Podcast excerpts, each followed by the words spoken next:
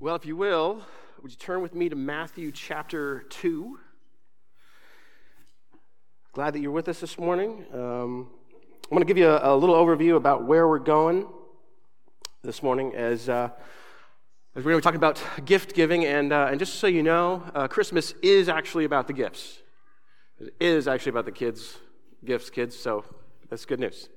Uh, it is about the gifts, um, but uh, I want to talk about this morning uh, as we begin the packaging. The packaging matters, and, uh, and so we're going we're gonna touch base there first. We're going to talk about how the gift comes wrapped. Uh, and secondly, we're going to talk about the gift that we find in Matthew chapters 1 and 2. There's actually two gifts uh, that we see there. we're going to see the gift of a king who takes, and we're going to see the gift of a king who gives and how they contrast one another.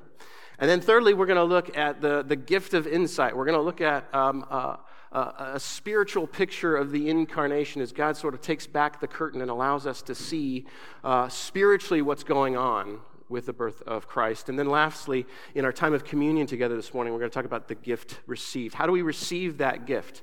And the importance of understanding receiving comes before giving. You won't know how to give good gifts until you've received a good gift. And so that's where we're headed this morning. We're going to dive right in and talk about packaging. Now, uh, in my house, uh, we don't do a whole lot of gifts at Christmas time. We don't do a large number of gifts, and uh, we don't do a whole lot of like extravagant, extravagant kind of gifts. You know, our gifts are, are generally pretty simple, pretty humble, but uh, each person gets four gifts, and uh, and and the gifts follow these lines: something that they want, something that they need, something that they'll wear, and something that they'll read. So just four gifts. But what we lack uh, in, in number of gifts or extravagance of gifts, uh, we, we make up for in packaging. Um, every year, I, I search for just the right wrapping paper, and it needs to be like three or four different complementary rolls of wrapping paper. Uh, this year, I found what I thought was the greatest wrapping paper ever, and it, it came and it didn't have lines on the back of it, and so my wife hates it. But um, uh, but, it, but, but it's beautiful on the outside. Anyway, uh, we, we take a lot of time with, with the gift wrapping, and my wife does a, a, beautiful job of taking a gift and just, you know, every line is cut straight, and every fold and, and, and seam is, is, is perfect, and it's taped, and then it's, you know, the, the ribbons or the bows and everything that goes into wrapping this gift to put underneath the tree. And wrapping matters. I'm like, I don't know, raise your hand if you at Christmas time just buy something from the store and just throw it under the tree without wrapping it. Okay. We're going to have a class afterwards. All right. But, but, but generally, we don't do that, right? Like, because it's fun to unwrap, right? And we, we love to see the joy in other people's faces as they get to unwrap. But there's also something in the wrapping of a gift. And, and we might look at that and say, that's kind of wasteful if you think about it. Like, how much of, of that wrapping paper is just going to end up in the garbage? It's wasteful, right? Uh, and, and, think about terms of time. My wife will take 10 or 15 minutes to wrap a gift, and my kids will unwrap it in less than 15 seconds. Isn't that a waste of time? And, and the answer is well, no. See, the, the gift matters. The gift is important. We want the person to, to receive the gift and know that they're loved. But, but even the wrapping communicates in a tangible way I love you. Like, I care. Like, I want you to have a not just a gift, I want you to have a beautiful gift. Right? We, we convey love even through the wrapping. Now, what we have in Scripture, we have the, the, the, this revelation. We have this, the God of the universe who says, I want you to know me. Like the God of the universe wants you to know him. And so he, he's inscripturated his word. Like we, we have this, and, and, and when we come to the, to the word of God, what we find in there, it's not boring history, it's not mundane fact, it's not just like plain truth. What we find is something alive and something vibrant and something beautiful. And God uses all these things throughout Scripture to sort of wrap it and, and, embellish it and, and, adorn his word through language. And he uses, you know, he uses metaphors and, and, he uses uh, images like, you know, rocks and trees and mountains and valleys and rainbows and, and animals. Like, it's all over this place because, because God wants to communicate, yeah, who he is. But he wants to do it in a beautiful way, right? Um, this is our, our fourth week in this, this Advent series. And uh, uh, the, the name of the, the series is uh, Gene's Dreams, Prophets, and Kings. And each one of those things you know, corresponds to uh, a week of Advent, right? Now, um, in Scripture, we see not only does God use you know, things like rocks and trees and stuff, God actually uses numbers. He uses math to some degree. When you see numbers in Scripture, you actually usually they're connected with, with, a, with a deeper truth. So when you see the number one, for instance, generally it's connected to unity. When you see the number two, generally it's connected to, to witness, to verification of truth. The three points to divine community Father, Son, Spirit. The number seven points to, to perfection, to completeness, and to rest. The number 12 points to, to divine government 12 tribes, right? 12 apostles. But in this series so far, if you've been traveling along with us, have you noticed a number reoccurring? Anybody notice it? So, three weeks ago, we looked at the genealogy of Jesus. And in the genealogy of Jesus, there are women that are listed there. Now, from a patriarchal society, that's, that's pretty different. There are five mothers that are talked about in the genealogy of Jesus. And each one of those mothers has a story. And they have a past, and sometimes it's a difficult one or a hard one. Uh, these are women who have, who have been sinned against or have sinned uh, themselves, and yet God is redeeming their story, and they get to take part in, in what God is doing in bringing about his son into the world. Five women, five redemptive stories that point towards hope. Two weeks ago, we looked at the dreams there are five times in Matthew chapter 1 and 2 where God reveals truth through these divine dreams while people were sleeping. He, he, he, told them where to go, he told them what to do. Four of those dreams were given to Joseph, and, and, and the, the thrust of those dreams was I'm, God telling Joseph to do something very, very difficult, and yet he knew that for the joy set before him, he would do it. Five dreams that point to joy. Last week we looked at the prophecies of Matthew chapter 1 and 2. There's five. Five prophecies where Matthew goes back into the Old Testament and he brings out, uh, out of the past, these things that the prophets had said about who this Jesus would be and what he would bring about. And that he would come first and establish peace between us and God. But, but he'll come again and there'll be an everlasting uh, peace between us and one another. Peace. Prophecies that point to peace. Five of them. In Scripture, when you, when you see the number five, five is, is representative of grace. It's grace. Mercy is not getting what you deserve. Grace is getting what you don't deserve. Anybody getting what you don't deserve for Christmas? It's getting what you don't deserve. It's the gift of God, the gift of redemption that leads to hope, the gift of purpose that leads to joy, the gift of, of, of knowing what's going to happen that leads to peace. You see, the, the first three weeks, it's all been about the wrapping. It's all been about the bows and the ribbons, about the, the adornment. And so today we're going to talk about the gift itself. And the gift itself is, is two kings. So if you will, read with me Matthew chapter 2, verses 1 through 3. Now, after Jesus was born in Bethlehem of Judea, in the days of Herod the king, behold, wise men from the east came to Jerusalem, saying, Where is he who has been born king of the Jews? For we saw his star when it rose and have come to worship him. When Herod the king heard this, he was troubled, and all Jerusalem with him. There's two kings that we see in Matthew chapters 1 and 2. And Matthew wants to point to Jesus, and he says, He's the king that's coming. He points to Jesus and says, This is the Christ. Just so you know, Christ is not Jesus' last name. He's the Christ. He's the anointed one. That's the Greek translation of the Hebrew word Messiah, which means anointed one. This goes back to the practice of, of uh, uh, pointing to someone and God uh, de- declaring that this individual was his selected choice for leadership for kingship, and they were anointed with oil, oil poured on their head. So Jesus is the Christ. He's the anointed one. Uh, he's the one that we've been waiting for. He's the one that, uh, that, that, David uh, was, was promised that from, someone from his line would always sit on his throne. Like, he's the Messiah, the one we've been waiting for. He's the king that's coming. But there's a king that's here, and that's Herod. There's a sitting king that needs to be supplanted. Herod the Great uh, ruled all of Palestine during this time. Uh, he ruled underneath the Roman uh, Empire, he ruled by the authority of the Roman Empire. Uh, Herod the Great was known as uh, kind of a vicious guy. One of the Caesars said that it was better to be a dog in Herod's house than a son. Um, it's believed that he actually had members of his family killed because he thought they were trying to uh, steal his throne. Uh, Herod was known for, for two things. He was known for taxation. He taxed his people to the limits. He taxed them into starvation. He taxed them to death.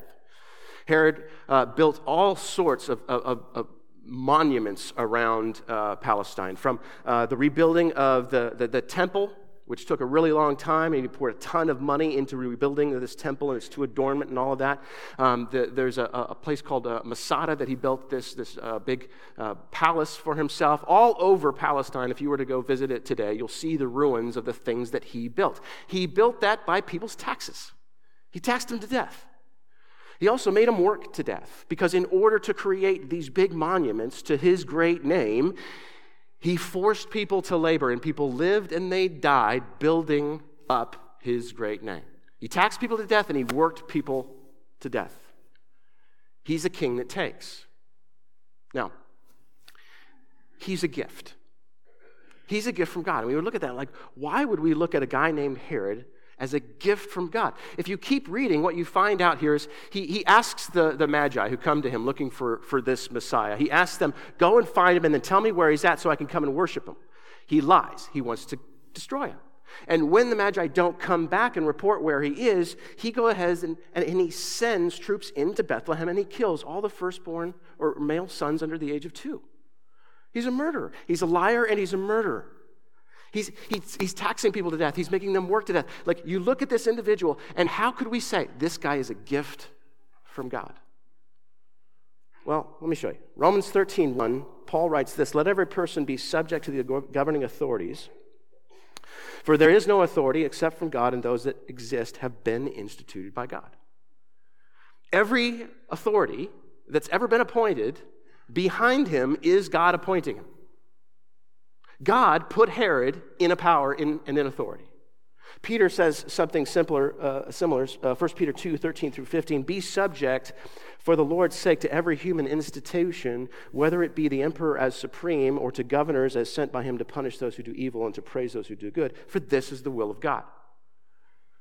Every human authority that is put into power has been placed there by God, even the evil ones. And we look at that and we say, why? Why would we do that? The answer is found back in Matthew 2. Look at verse 3 with me again. It says this It says, When Herod the, the king heard this, he was troubled. So uh, the Magi come to, to, to, looking for this king. They knock on Herod's door and they say, uh, We're looking for the guy who's been born king of the Jews. And Herod's saying to himself, Well, I'm the king of the Jews, and I don't like competition. So he's troubled. But, but it's the next part it's the next part. It says uh, this that all Jerusalem with him was troubled. Why is Jerusalem troubled? Why are these Jewish people troubled? Like they've been waiting for the Messiah. Why are they troubled? They're, they're living under the reign and rule of this King Herod who is taxing them to death and making them work to death. And here's the promise, or at least the whisper of a new king, a Messiah. How come they're troubled? Well, they're troubled because we as human beings continually gravitate toward the wrong kind of king. We continually want the wrong kind of king. This goes back to their forefathers. Many, many years before this, 1 Samuel 8 before the nation of Israel was taken off into captivity, they had kings. Before they had kings, though, they were a theocracy. When God rescued them out of Egypt and brought them into the promised land, they were ruled over by God. There were judges that sort of uh, facilitated certain things, but it was a theocracy. God was king until 1 Samuel 8, where the elders of Israel go to Samuel and they say, We want you to give us a king like the nations around us have. We want a king. We want a human king like everybody else has. And so Samuel, he goes to God and he prays, and God says, They're not rejecting you, they're rejecting me as God over them. And so I'm going to give them what they want. They have me, but I'm going to give them what they want. But I want you to tell them what they're going to get out of it. And so read with me 1 Samuel 8, beginning in verse uh, 11, it says this He said, These will be the ways of the king who will reign over you. He will take your sons and appoint them to his chariots and to be his horsemen and to run before his chariots. And he will appoint for himself commanders of thousands and commanders of fifties, and some to plow his ground, and to reap his harvest, and to make his implements of war and the equipment of his chariots. And he will take your daughters to be perfumers and cooks and bakers. He will take the best of your fields and vineyards and olive orchards, and give them to his servants. He will take the tenth of your grain of your vineyards and give it to his officers and to his servants. He will take your male servants and female servants and the best of your young men and your donkeys and put them to his work. He will take the tenth of your flocks, and you shall be his slaves. What is he saying? He will take, he will take, he will take, he will take, he will take, he will take. By the way, six uh, points to sin because it's one short of perfection. It's this picture of, of falling short. Six times, take. This is what a king will do to you. He will take and he will take and he will take. And what is the response of the people? But the people refused to obey the voice of Samuel, and they said, No, but there shall be a king over us. Don't care. We don't care. Given the choice between God and human authority, we will take the human authority, even though he'll take and he'll take See, Herod is, is representative of the king that takes. But you see, that's not where it started. It started actually back in Genesis 3, where our first parents, they lived in the presence of God. Without sin, without death, without sorrow, without pain, they lived in the presence of God. There was no shame, there was no suffering, there was no guilt. They lived in the presence of God, and yet along comes a liar who says to them, you don't need to be under his authority. You can be God's. You can be in control. And so they rebelled and they rejected. They disbelieved and they disobeyed and they took that fruit and they ate it. And since then, humanity has been languishing under sin and death. And we over and over and over again choose the wrong kinds of kings. We choose kings that will take. And so you ask the question why is this a gift to us? The gift is simply this it's the gift of contrast. You see, without darkness, you can't understand light. Without pain, you can't understand joy. Right? With, with, without the, the negative things of life, you can't understand or appreciate the positive things of life. And here God is doing, he's holding up this King Herod, the king that takes and he takes and he takes, and he's saying, This is what you've chosen, but I'm bringing you something else. And see, by contrast, when you can see the, the choices that you've made and see the, the ways that we've, we've, we've, we've chosen wrong, can we see a better option and choose that instead? Herod's the gift of a king that takes, so it will choose the gift of a king who gives. You think about the incarnation, what we've, what we've seen here in Matthew chapter 1 and 2 over the last three weeks is that God is giving himself to humanity. God is taking on flesh. God with us. That's what Emmanuel means. God with us. And so here's this virgin who is pregnant, conceived by the power of the Holy Spirit, fully human, fully divine, intertwined into one. God giving himself to us. You know, I was reading uh, earlier this week a, a book by N.T. Wright called uh, The God Who Became King. And one of the things that he points out is he looks at our creeds. If you ever, if you ever studied the Apostles' Creed or the Nicene Creed, these, these things that we hold as foundational as Christians, when you look at the creeds, what you discover is that they, they talk about the birth of Jesus and they jump to the death of Jesus and the resurrection of Jesus, but they, they don't deal with the life of Jesus. And yet, we have four gospels that deal with the life of Jesus. And how he lived his life matters. It had to be holy, it had to be perfect, it had to be complete because it's sacrificed on behalf of us. He lives the life we can't live. But see, he lives a life of giving. Look at some of the things that, that, that Jesus said. He said, Come to me, all who are who labor and are heavy laden. I will give you rest. He, he says, I want to give you the keys to the kingdom of heaven. He says, I came to give knowledge of salvation. I want to give light to those who sit in darkness. I want to give my Holy Spirit to anybody who asks. I want to give justice to the elect. I want to give wisdom to people that, that can't be contradicted. I, I want to give a new commandment, a new law love. I want to give eternal life. I want to give you my peace. And I love what he says in, in, in Mark 10 I have come not to be served, but to serve, and to what? Give my life as a ransom for many. I've come to give my life for you. He's a king that gives, he gives everything. He's the king that gives. Why? Because he's the king that loves. For John 3:16 says, "For God so loved the world that he what? Gave." We see a little later in John 15 that, that Jesus says, No greater love has someone than this. That they lay down their life for another. Paul says in Romans 5, God shows his love for us in that while we were still sinners, Christ died for us. See, we have a God who gives because we have a God who loves. We have a God who loves. And, and if given the choice between, between a God or a king that takes, would you really choose the one who takes, or would you choose the one who gives? And yet, over and over again, humanity has shown that we will choose the one who takes. At Christmas time, we're confronted with this other king, a new king, a king who gives because he's a king who loves. I want to look at another gift, though, and it's the gift of revelation. It's the gift of insight. Something that that Matthew chapter 2 touches on and just gives us a glimpse.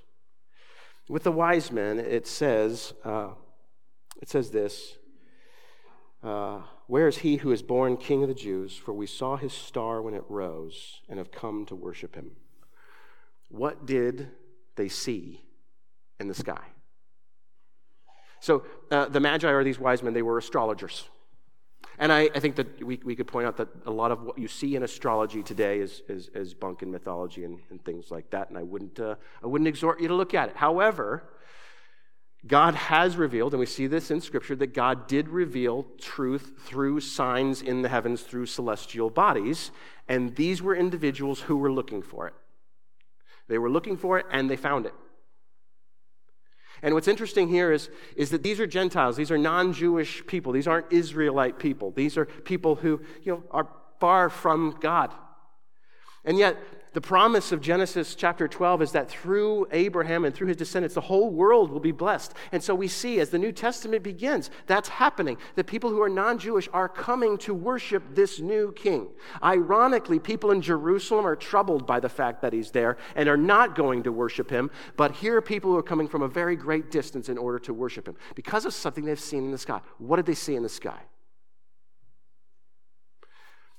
The Apostle John uh, years after the, the resurrection and the ascension, he wrote a book that finishes out the New Testament called Revelation. And in Revelation, John is given a vision of things past, but also things future. It's a, it's a spiritual revelation, in, in, and I want to read uh, Revelation chapter 12, 1 through 9 to you. And a great sign appeared in heaven stars, constellations. A woman clothed with the sun with the moon under her feet and her head a crown of 12 stars. She was pregnant and was crying out in birth pains and the agony of giving birth. And another sign appeared in heaven Behold, a great red dragon with seven heads and ten horns, and his heads seven diadems. His tail swept down a third of the stars of heaven and cast them to the earth. And the dragon stood before the woman who was about to give birth, so that when she bore her child, he might devour it. She gave birth to a male child one who is to rule all the nations with a rod of iron. But her child was caught up to God and to his throne. And the woman fled into the wilderness where she was, uh, has a place prepared by God in which he has been nervous, nourished for 1,260 days. There's a constellation of a woman who's pregnant. There's a constellation of a red dragon who stands ready to devour the child she gives birth to. All right? Stars in the heavens communicating a spiritual reality that actually happened. Here's Mary giving birth. She's also pictured as, as Israel herself. But here's a red dragon, and who is that? It's Satan. But, but Satan is represented by earthly authority Herod stands ready to destroy Jesus. And when he's not able to, he destroys the children of Bethlehem. You see, God is, is pulling back and, and he's revealing spiritual things that are happening here. See, our tendency at Christmas time is, is to talk about this little sweet baby Jesus lying in the manger, and, and oh, how, how, how cute that is, and how, how just it fills you with just warm fuzzies and lovely things. And, and I love the feeling of Christmas and just how nice it is, right? And yet, at this time, there's a spiritual war going on. You, continue reading, and, and it says this in verse 7 Now war arose in heaven, Michael and his angels fighting against the dragon, and the dragon and his angels fought back, but he was defeated, and there was no longer any place for them in heaven. And the great dragon was thrown down, that ancient serpent who is called the devil and Satan, the deceiver of the whole world. He was thrown down to the earth, and his angels were thrown down with him. Like, there's, there's a spiritual reality that's so much bigger going on. There's something happening here. And, and, and yes, yes, enjoy the, the, the, Christmas season and all it has to offer you. But take a step back for a moment and realize that what God is doing in Jesus Christ, He's not simply giving you a ticket to heaven. He's not simply giving you a get out of hell free card. He's not simply doing something that will, that will save you in the life hereafter. Like, He's doing something huge. And the whole universe is involved. There's this grand scale. When we participate in what we do at Christmas time, we're participating in something incredibly big. God is giving us the gift of insight to, to seeing. Because when we can get out of our little tiny bubbles and we can stop focusing on our little tiny lives and see what else is going on that God is doing in the universe, we can have a growing care and a growing concern to be a part of what Joseph was a part of and what Mary was a part of, to be a part of God's redemptive plan for the universe.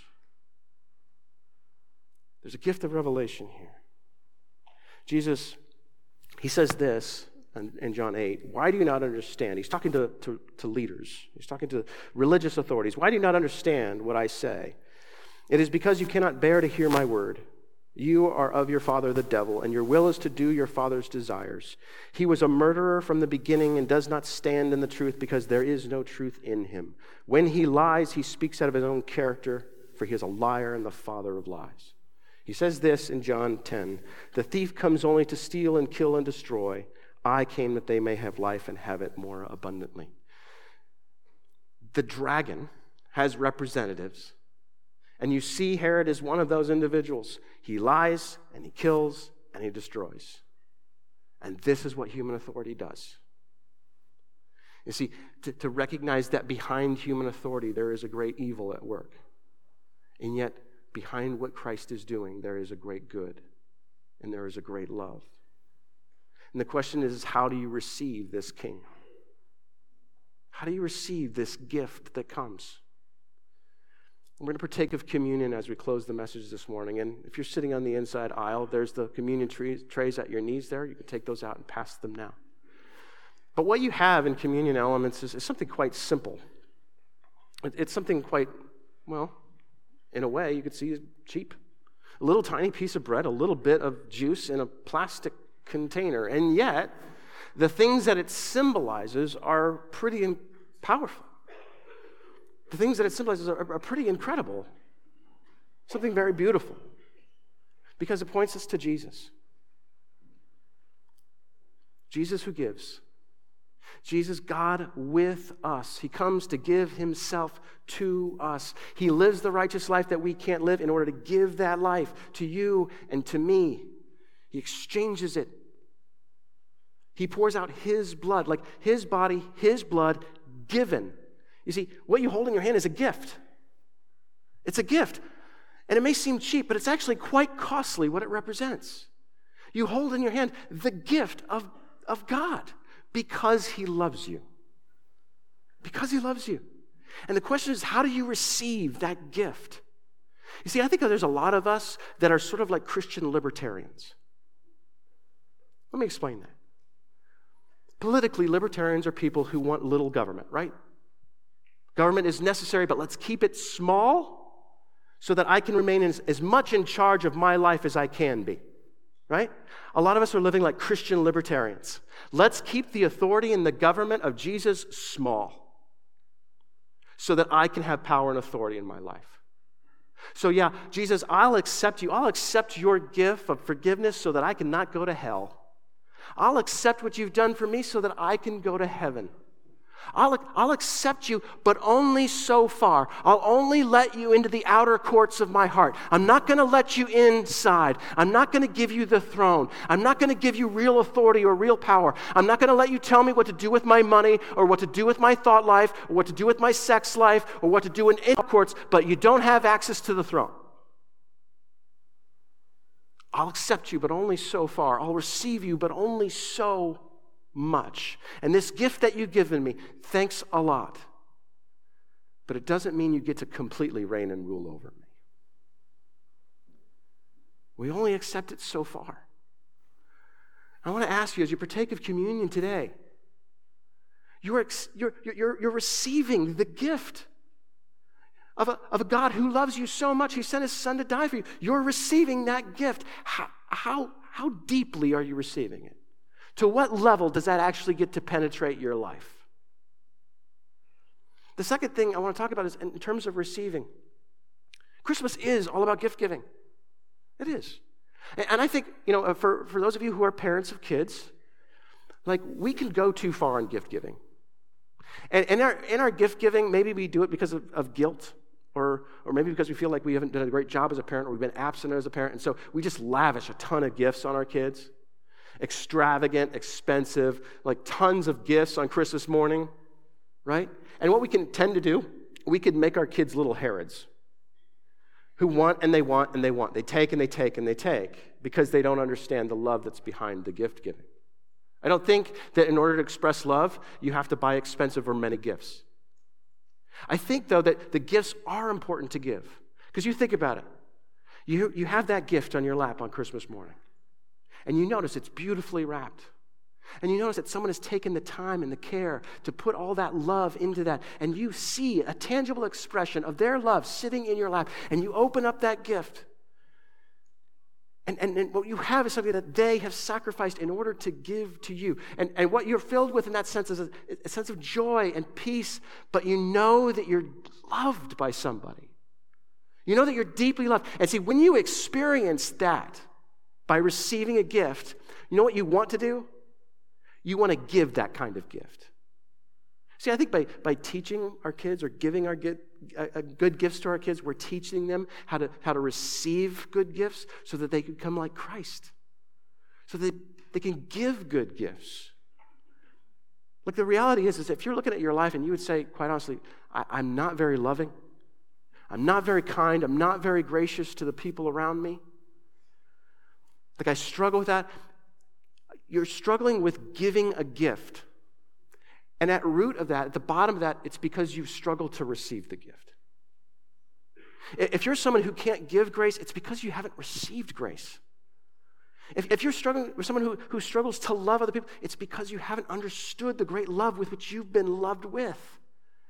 You see, that only comes when you, when you look at this gift that you're holding in your hand. You say, Jesus, I want you. I want all of you, and I want you to penetrate the deepest recesses of my life. I want you to have the very core of my being. I want there to be no off limits places in my life. I want to give it all to you.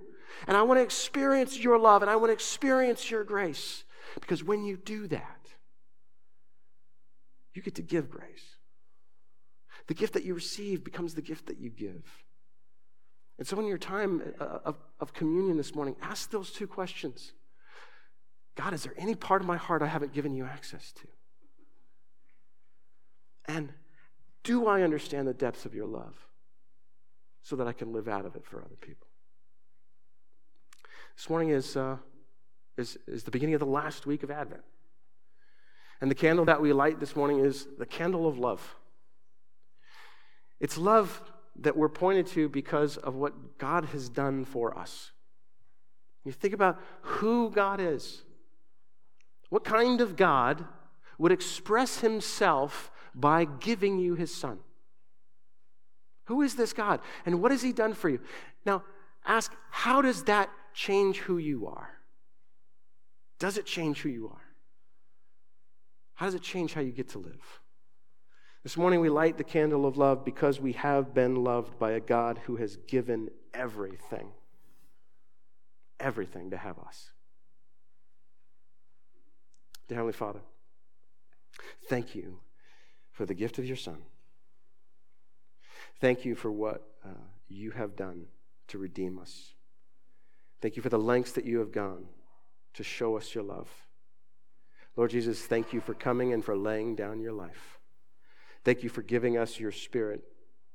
Holy Spirit, I pray that you would remind us this morning of this love in which we get to live. I pray that it would penetrate our lives deeper than it ever has before, and that out of that depth of love, we would love better, love truer, love deeper and richer the people that are around us. We pray all this in the name of your Son, Jesus. Amen.